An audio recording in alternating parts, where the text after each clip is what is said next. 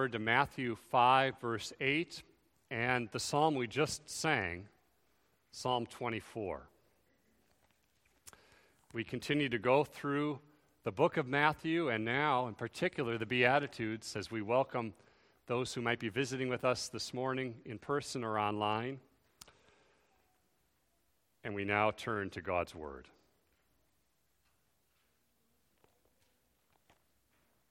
Matthew 5 8, Blessed are the pure in heart, for they shall see God. In Psalm 24, The earth is the Lord's and the fullness thereof, the world and those who dwell therein. For he has founded it upon the seas and established it upon the rivers. Who shall ascend the hill of the Lord? And who shall stand? in his holy place. He who has clean hands and a pure heart, who does not lift up his soul to what is false, and does not swear deceitfully, he will receive blessing from the Lord and righteousness from the God of his salvation. Such is the generation of those who seek him, who seek the face of the God of Jacob. Lift up your heads, O gates, and be lifted up, O ancient doors, that the King of glory may come in. Who is this King of glory? The Lord strong and mighty, the Lord mighty in battle. Lift up your heads, O gates, and lift them up, O ancient doors, that the King of glory may come in. Who is this King of glory? The Lord of hosts. He is the King of glory. The grass withers, the flower fades, but the word of our God remains forever.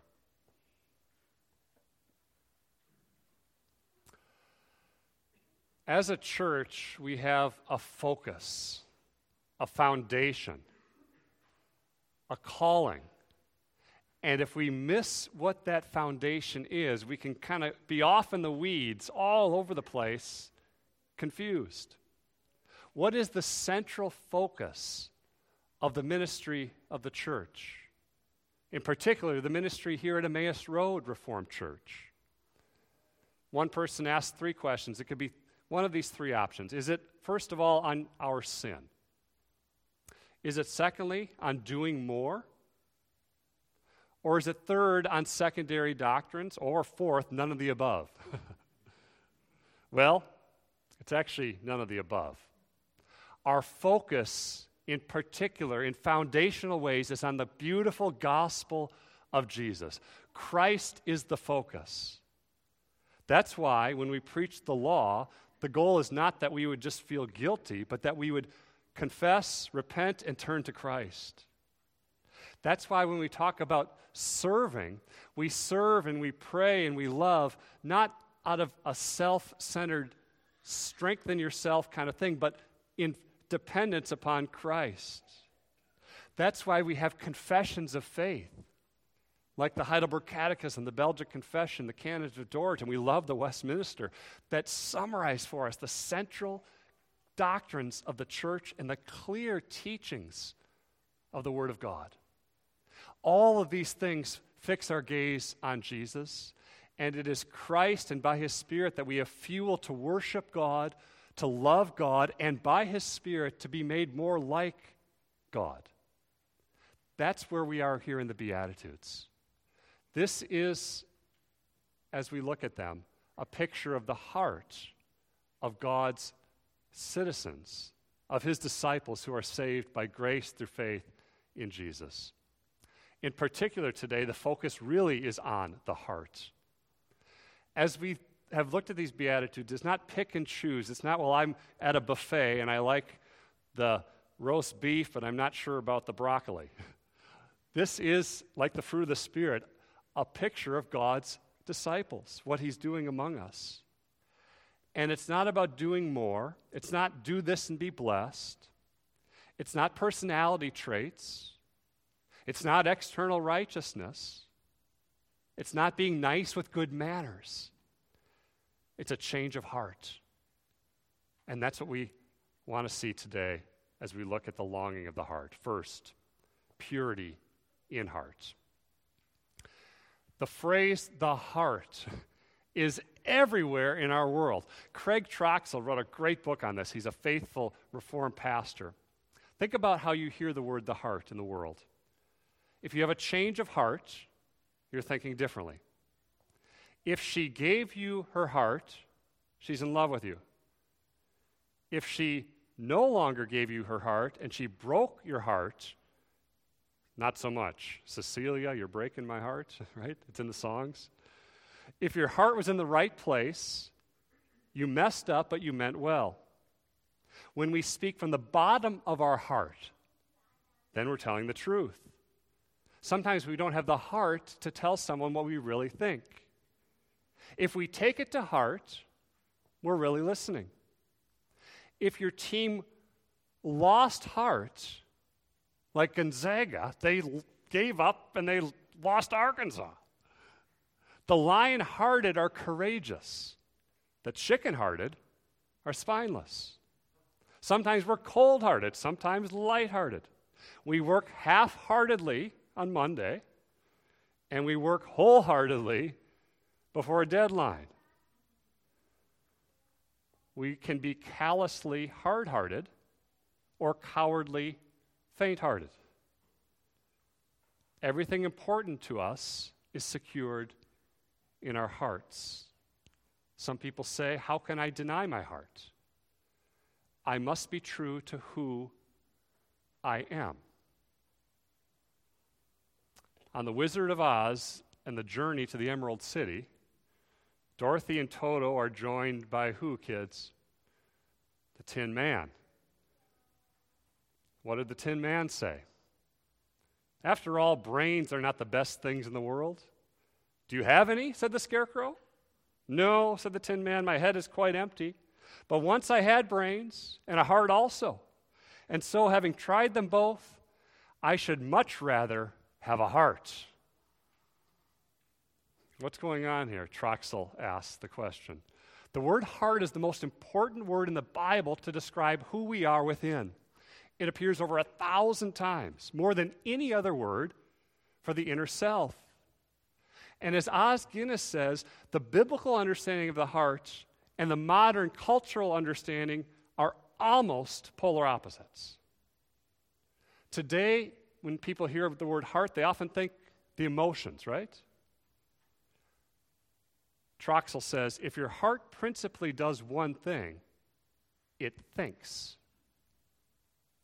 We tend to side with the tin man, right? Heart feeling, but that's not true. Biblically, the heart refers to the mind, the desires, the will. So, yes, it involves our emotions, it involves our affections, but also our knowledge, our thoughts, our intentions, our memory, our imagination, our ideas. It involves what we love, what we want and feel and yearn for, what we choose, whether we will say yes or no to certain things, including sin. So it is combining intellect, sensibility, and will, the heart. It is crucial to Jesus. Who we are in the deep recesses of our hearts is what he cares about the most. Proverbs 4 Keep your heart with all vigilance, for from it flow the springs of life. That's true for us all, but young people, especially. Nothing is more essential than by the Spirit guarding your hearts. Blessed, Jesus says, are the pure in heart. This is the sixth of eight Beatitudes. Before the fall, Adam had a pure heart. Not even a spot of sin, nothing lacking, nothing missing, nothing sinful. But after the fall, the Lord says in Genesis 6 every intention of the heart is wicked and evil continually. The heart of the human problem is the problem of the human heart. By nature, our hearts are sinful, dis- desperately wicked, deceived above all things. And among us today, who of us could say, I have a perfectly pure heart? None of us. If God shines a spotlight here, we realize Psalm 139, we are undone. The fallen human heart is the problem of every man and woman, boy and girl. In every family and marriage, school and nation. Have you ever thought about how helpless government is, local, state, federal, to solve the problems of society? Why is that?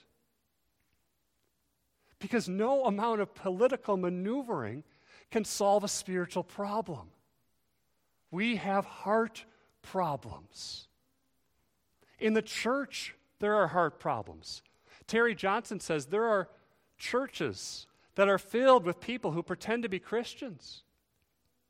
They do all the right things. Do, do. They've got a list, and they'll read it to you of all they've done. But they're self deceived. The heart is blind apart from the grace of God. They go to church, Johnson says, but they're unrepentant.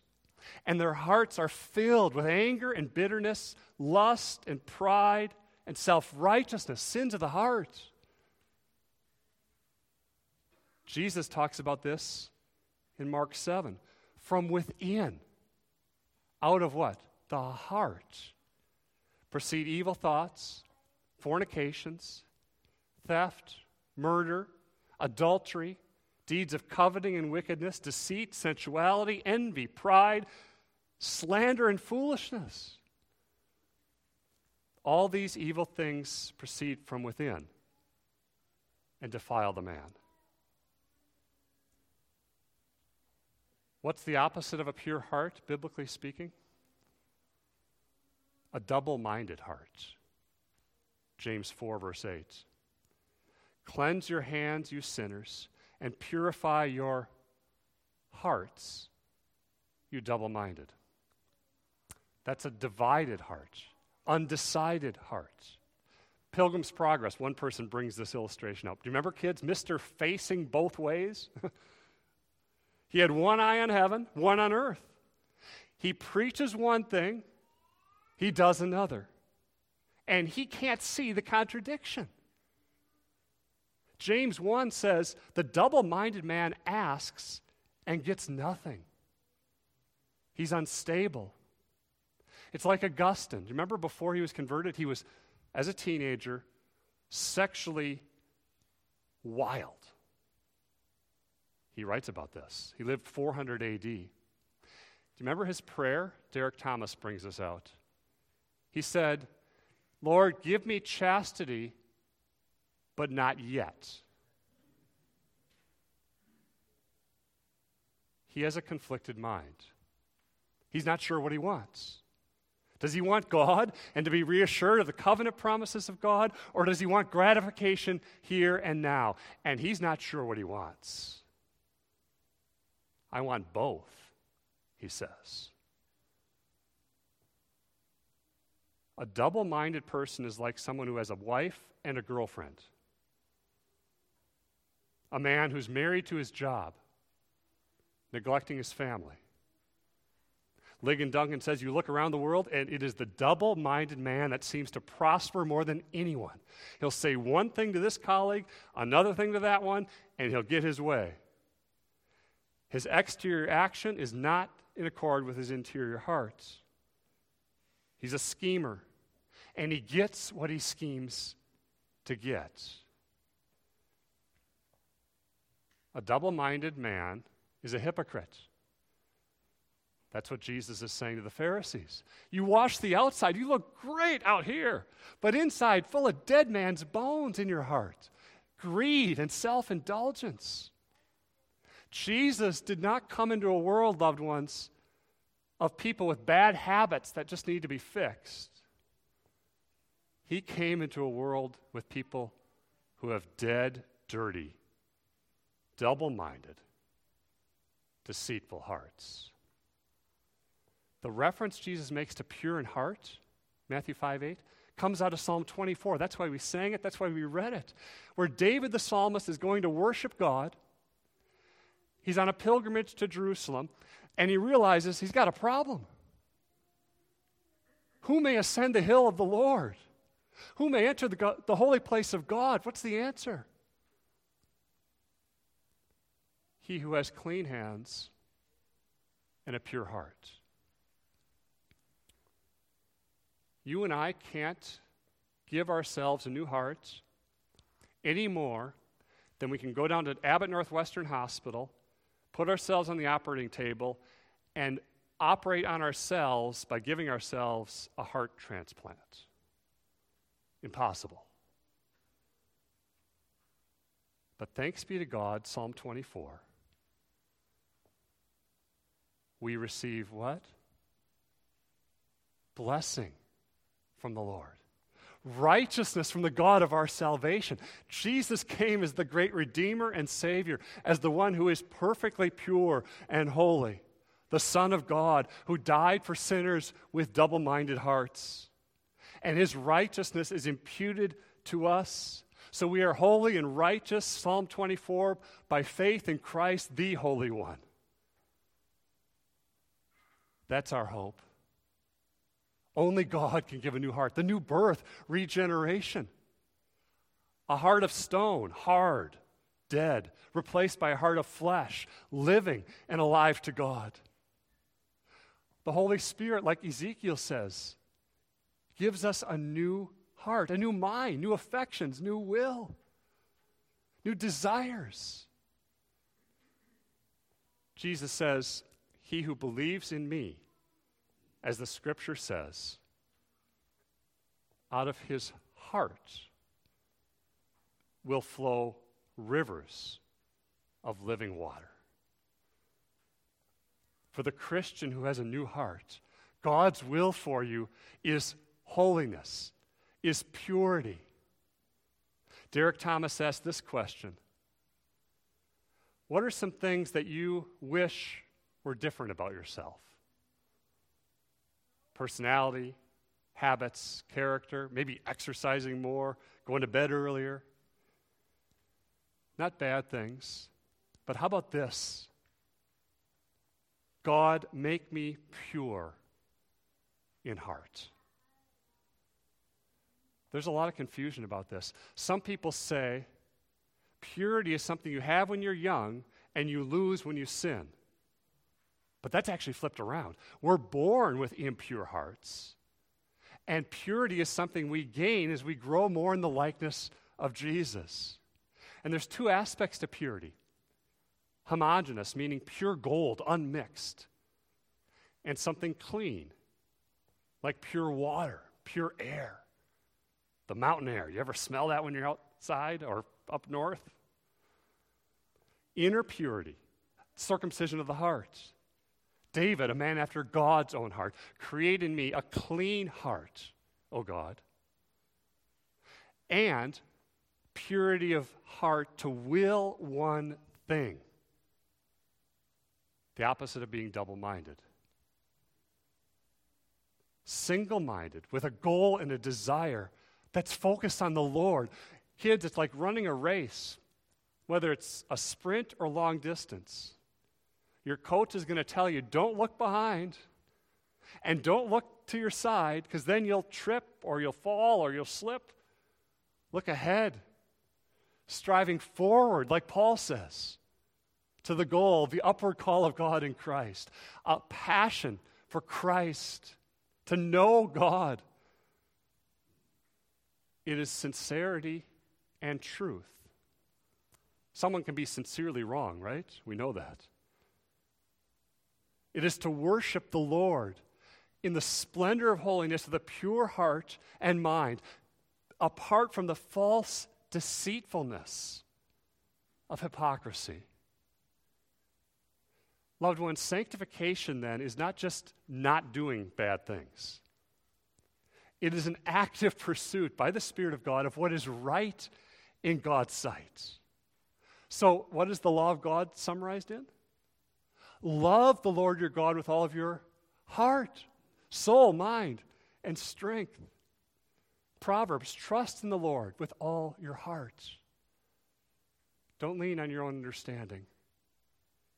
Let the words of my heart be pleasing in your sight. God writes his law on our hearts.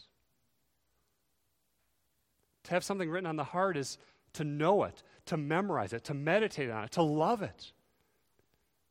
All of you Latin experts, which I'm not, will know the word record comes from the Latin word cor, C O R, for heart. To record something, we love to record videos of our kids or pictures and then replay them or look at them years later, right? To record something is to put it on your heart. You love it. And God wants to record His Word by His Spirit on your heart, dear Christian, because He loves you so much. This is true wisdom.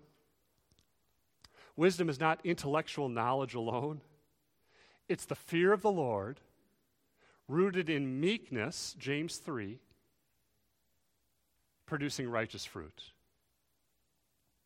And from beginning to end, wisdom, Ecclesiastes, is acquired by the heart. Do you pray for a pure heart? The men yesterday in our study listened to Dr. Godfrey's lecture at Ligonier Ministries. He opened up Psalm 86, verse 11 Unite my heart to fear your name. Lord, my heart's all over the place. That's the first sign of God's grace to us, not being blindly self righteous. It's distracted. I'm tired. I'm pulled in different directions. Lord, I'm praying, make my heart one, united to fear your name. This is not perfection. Paul says, I have not already obtained it. Romans 7 is where we live. The sinful flesh clings to us. The Christian is not someone that has it all together. The Christian is not someone who says, I love going to church every week and the kids are ready and we're perfect and we're there. No. The Christian knows God, my heart is divided and distracted. And in all these difficulties and afflictions and ongoing indwelling sin, by your grace, I'm still trusting Jesus. By your grace, I'm here today. My desire might not have been to worship God this morning. But God, you brought me here with your people, and you're meeting with me by your grace and by your spirit and by your word and by your promises. Purify my heart. That's the call that David has for us. Lord, I love you, but I love other things too much. I love sinful comfort and ease and pleasure and selfishness. I've done so many things. I've thought so many thoughts. My heart is not pure. My thinking is messed up. I've got compulsive behaviors, stubborn sins, a sharp tongue. I'm fearful of man. I've got a habit of complaining. I'm self absorbed. God, purify my heart. That's the cry of the believer. God, I've made an idol of this thing. I've worshiped my way into it. Help me by your grace to worship my way out of it to repent and believe on Jesus who forgives me, who cleanses me. I'm bathed in his blood. He took my guilt. He makes me clean. That's the cry of the gospel. By the work of Jesus, there is soul cleansing power in the blood of the Lamb.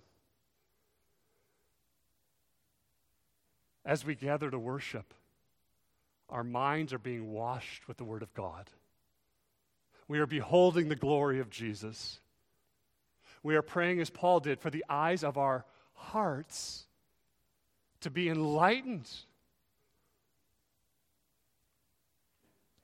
The eyes are the instrument that the desires of the heart are manifested.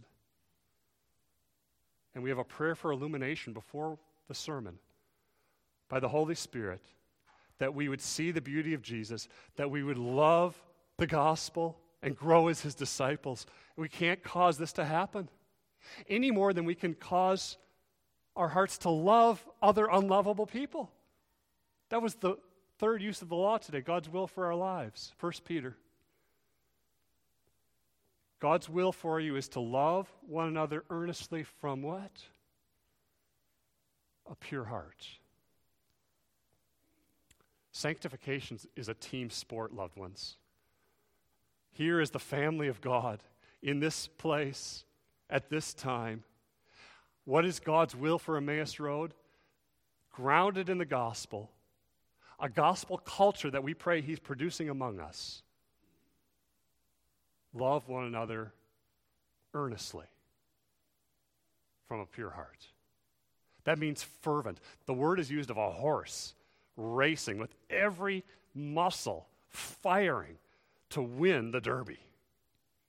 Meaning, our love is to stretch to the limits. This is a supernaturally produced love. Romans 12 gives us a picture of it in the law today. By nature, we're slothful in zeal. God says, Be fervent in spirit, serve the Lord, love one another from the heart.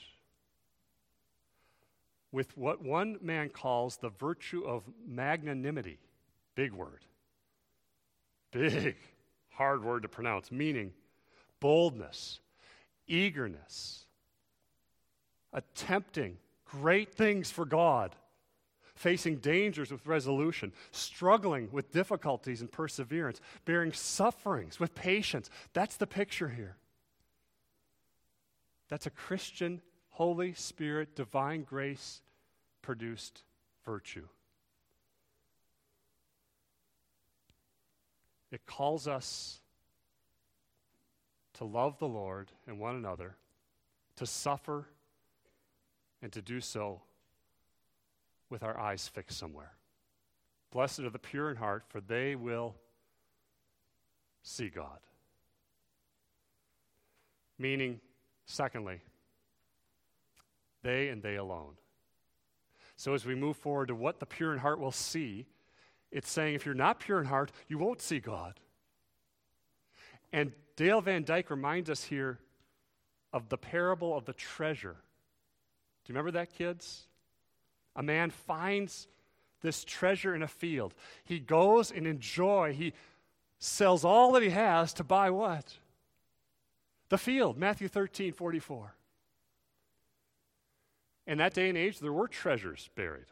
Maybe kids, you go in your backyard and in the springtime you find not buried treasures, but buried toys. We do in the mud. Toys that were left in the mud from the fall, and now they've reemerged in the spring. Matchbox cars. That's like Christmas all over again. Where'd this stuff come from? It came out of the mud. This man finds the pearl of great price. He lists all of his stuff on Craigslist. I'm going to sell it all because what I found was more valuable. What's the treasure? Christ is the treasure. Seeing God is the treasure. That's what we've been made for. As Augustine said, if God offered you everything you want in life, but you couldn't see God, would you take it? The Christian says, no way. Seeing God, Derek Thomas says, is being admitted into God's presence. Think of a doctor. If you, if you have a serious illness, you don't want to see a picture of your doctor. You don't want to just hear the voice of your doctor. You don't want just an email from your doctor. You don't want just a Zoom call with your doctor. You want to be there with your doctor in person. So it is with the Lord. Seeing God is being confronted by the glory of God. The psalmist is going through trials. He's crying out, God, hide not your face from me. Psalm 27. He wants the reassurance of God's love, His mercy, His tenderness in the midst of suffering. There's a biblical theology of seeing God. 1 Timothy says God is unapproachable he dwells in unapproachable light. No one has ever seen him. So, what does this even mean, loved ones? Well, it is what theologians call the beatific vision to see God as he is. And it's promised to us ultimately when Jesus returns. For now we see dimly, then what? face to face. That's what Jesus has in mind here, seeing God. 1 Corinthians. Now I know in part, then I will know fully, even as I am fully known. Think about looking in a mirror. If, if the mirror is cloudy and you're trying to shave, like I've tried to do at times, you're going to cut yourself, you're going to miss stuff, you can't really see things. It's dim. So it is here, not exactly analogous to the Lord. We do see him now in part by faith, but it's not yet what it will be. Jacob saw God, Genesis 33. Moses saw God. And it wasn't just a vague seeing of God. Jesus tells us in John what they saw, who they saw. Jesus says, You saw me. Jesus is the second person of the Trinity. He alone has seen the Father. So Jacob and Moses and Isaiah and Ezekiel saw the pre incarnate Jesus in the Old Testament, whose glory was still too great for sinful humans to see. Philip was with Jesus. He said, Okay, show me the Father. That'll be enough. Jesus is so tender and patient. Philip, have I been with you so long and you still don't know me? He's patient with us too. Whoever has seen me, Philip, has seen the Father. I am in the Father, the Father is in me. Jesus' divine glory was veiled with human flesh. So, what do we see? We see God now through general revelation. Kids, you look outside, you see the beauty even of ice formed as we were seeing this a while back in a waterfall that just sparkles with beauty. You see God through his providence, but you see God by faith in Jesus, in the Word of God, by the sacraments. The identity, however, of Jesus is hidden to those who are unrepentant with divided hearts. Only those whose hearts are purified by faith see him as he really is. So here is sanctification again. Hebrews says, strive for peace with everyone and for the holiness without which no one will see the Lord. God didn't choose you because you were holy. He chose you for holiness, that you would be holy. The wonder of the gospel is that God, by His grace, produces this in our hearts. And this is practically a huge verse in the help in the battle with lust. Or the battle that we have when our thoughts turn to pride, revenge, self pity, jealousy, greed. It could be a number of things. Our thoughts go there. Or escapism. We try to escape the problems and stress of life. Blessed are the pure in heart, for they will see God. We can't fight sin without the superior pleasure and promise of the gospel of Jesus. When sin entices us, there's something there that we're grabbed by. Sin makes false promises. To fight it, we need to be reminded of better promises, of greater joy, satisfaction, delight, forgiveness, mercy, and love in Jesus. When we struggle there with these thoughts, the answer is not stop it, make it better. It's Christ in the gospel a superior satisfaction. On this side of glory, we see God by faith. A day is coming when we will see Him face to face. What will it be like? What will our age be in heaven? Will we know each other? People have all sorts of questions about this. Dear Christian, John says he's puzzled by it like you are. 1 John 3. what, what we will be. has not yet appeared. We are given glimpses of heaven, but we don't have a complete picture, do we? So when we speak of this, seeing God, the beatific vision, we distinguish between the intermediate state and then the final state. The intermediate state, where does your soul, Christian, and mine go when we die? When a loved one dies, we say to those who love that person, I'm sorry for your loss. Because for us, death is a great loss. That person is not with us anymore like they once were. But for the Christian who died, death is not a loss. To live is Christ, to die is gain. To be absent from the body is to be present with the Lord. So, you, dear Christian, when you die, will go immediately into the presence of Jesus in glory. In a split second, you will experience more joy than the sum total of the joys you've experienced in this life. You will behold the dazzling beauty of God, which has been the abiding fascination of angels. It will be the greatest event of your existence, the vision of God. It'll be a joyful sight. When you're struggling and sad, having a friend with you, just present, can bring such comfort and joy. How much greater will be the sight of God to his people in heaven. One day we will see God in all his perfection in the face of Jesus. We will be like him.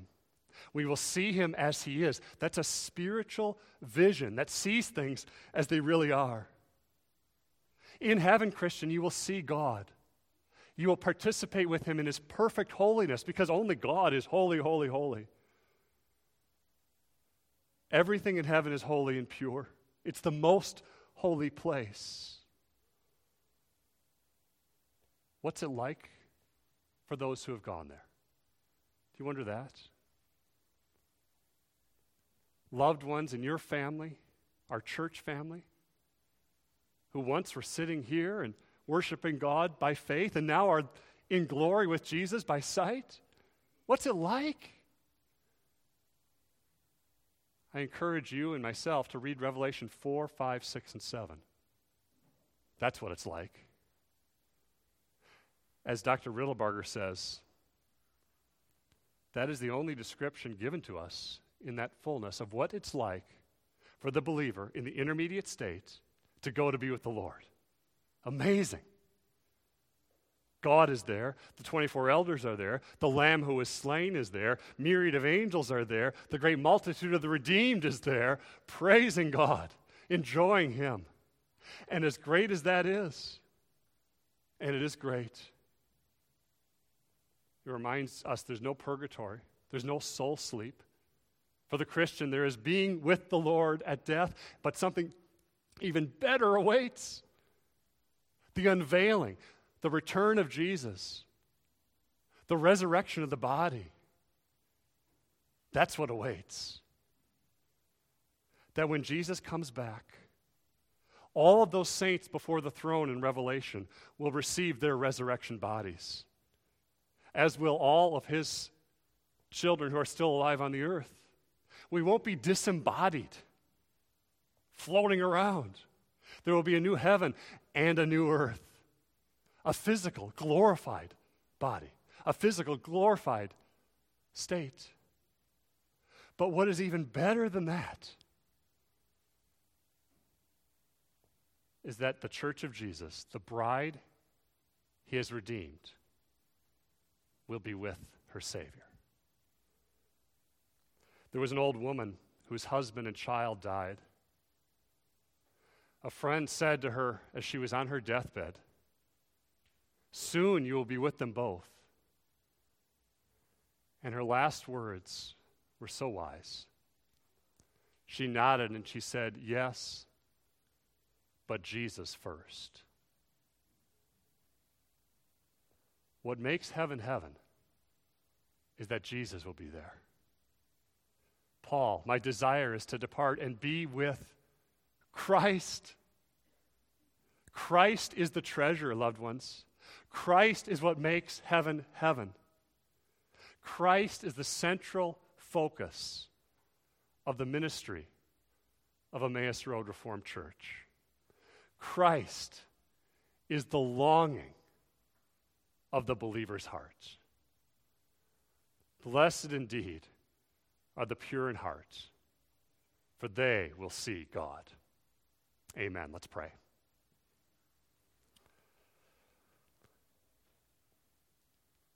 Father, our faith and hope are fixed today on Jesus.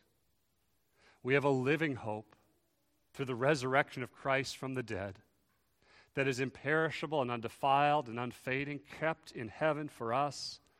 O oh God, fix our eyes, enlighten our eyes to see the beauty and the worth and the joy of our Savior who loved us, who died for us, who reigns from heaven above, who is praying for us and is returning again. Come quickly, Lord Jesus, we pray.